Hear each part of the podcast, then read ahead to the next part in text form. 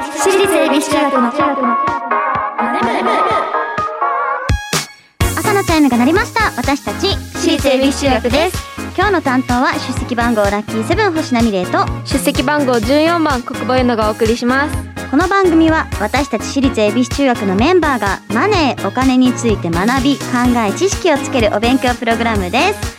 ということで現在ですがえマイナビニュースさんと JPX アカデミーさんにて私とリコちゃんでこの間初めて東京証券取引所に行ったんですよ。おおついに足を運見ましておなんか見学させていただきつつもいろいろとこのページではクイズと解説をしたりとかあのさせていただいてなんかすごくこうラジオ内でずっとこうお金の話とか聞いてたけどそれを実際に見れたのですごくこういろいろリンクするものもあってすっごい楽しかったですね。えー、楽しそう。そう。しかもなんかさニュースとかで見たことあるからなんかくるくるさ株がさのなんか回ってたりお昼のニュースとかで出てくる株価。今日の株価はあとかそうそう。そう円高ですみたいな。あれチッカーっていうんだってあの回ってるのが、あれを実際に見てえすごい。すごいってなって。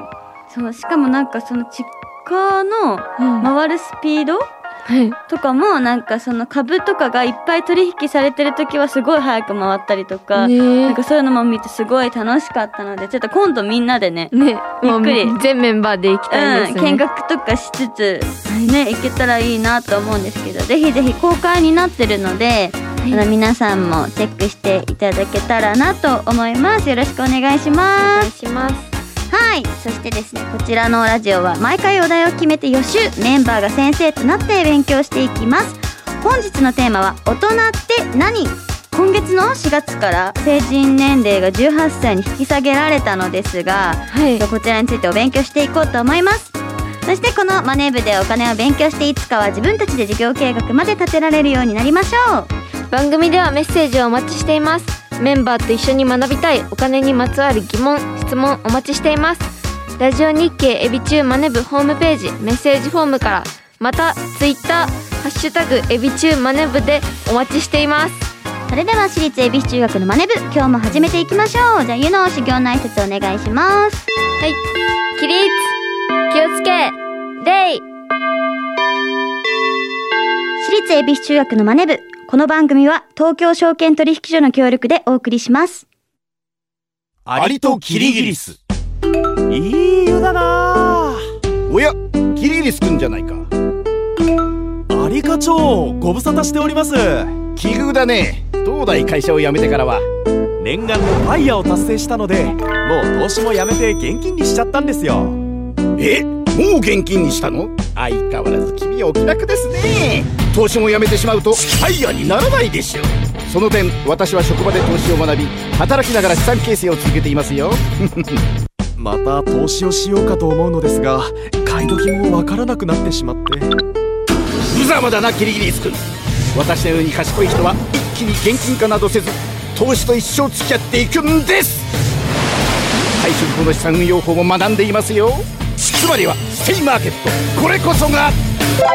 余裕を持って余裕を増やす。JPX アカデミーオンライン講座。投資に関する最終決定は、ご自身の判断でなさいますようお願いします。東京証券取引所。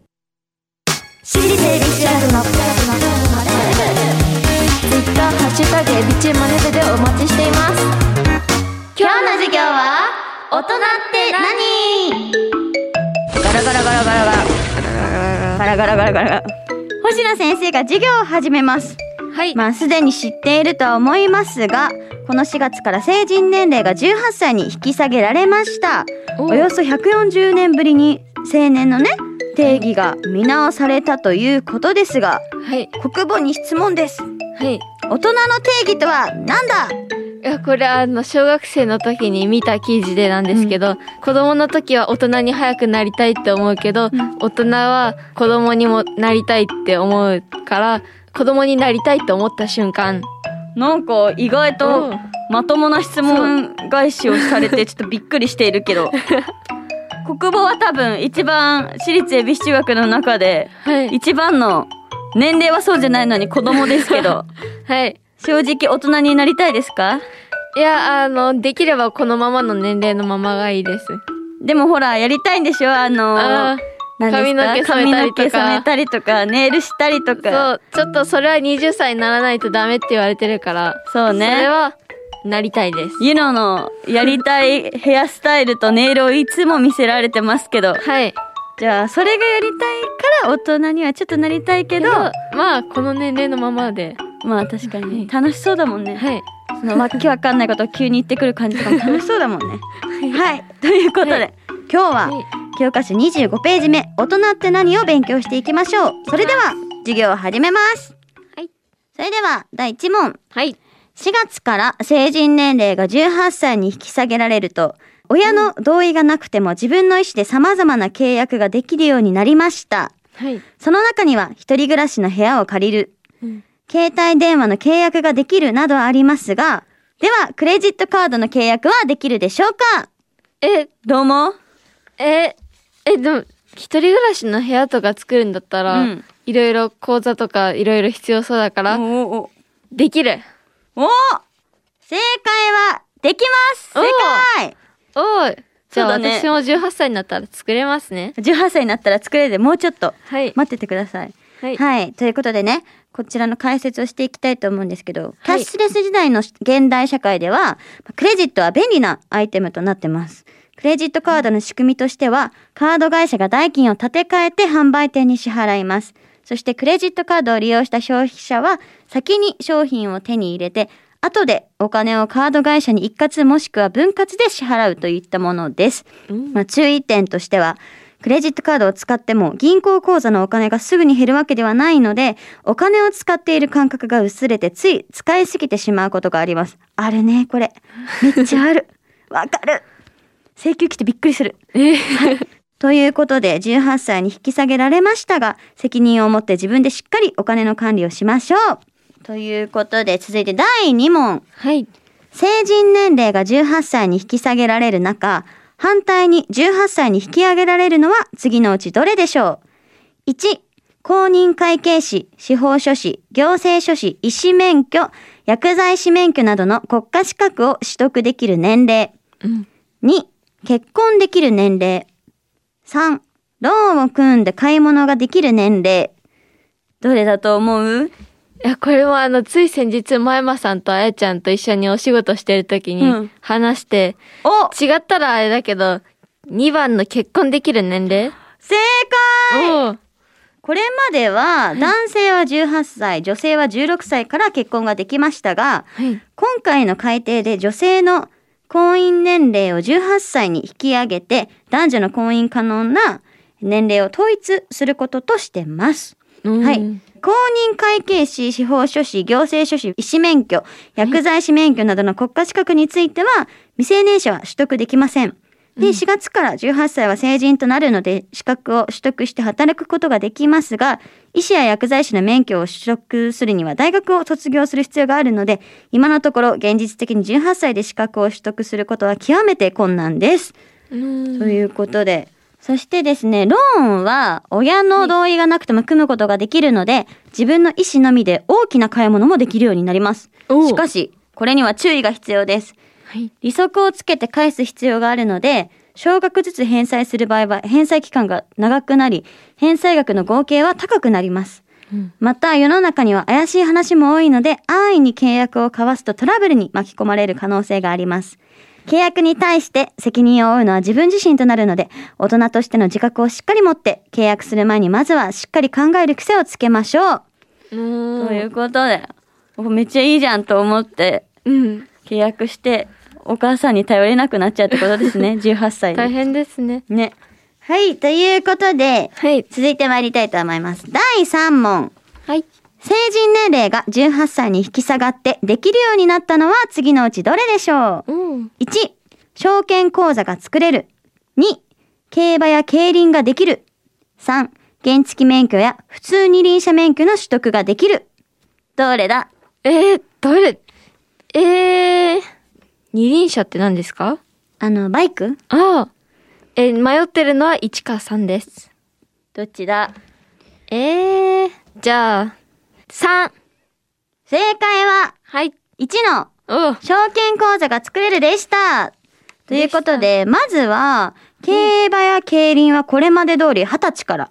うんそして、原付免許や普通二輪免許の取得は16歳からできるんで。す今も16歳からできるので、そうなんですよ。だから、証券口座が作れるということで、これまでは未成年者の親の同意があれば未成年口座が開けたんですけど、成人年齢が18歳に引き下げられることで、多くの証券会社で18歳から親の同意なしで口座が開設できるようになりました。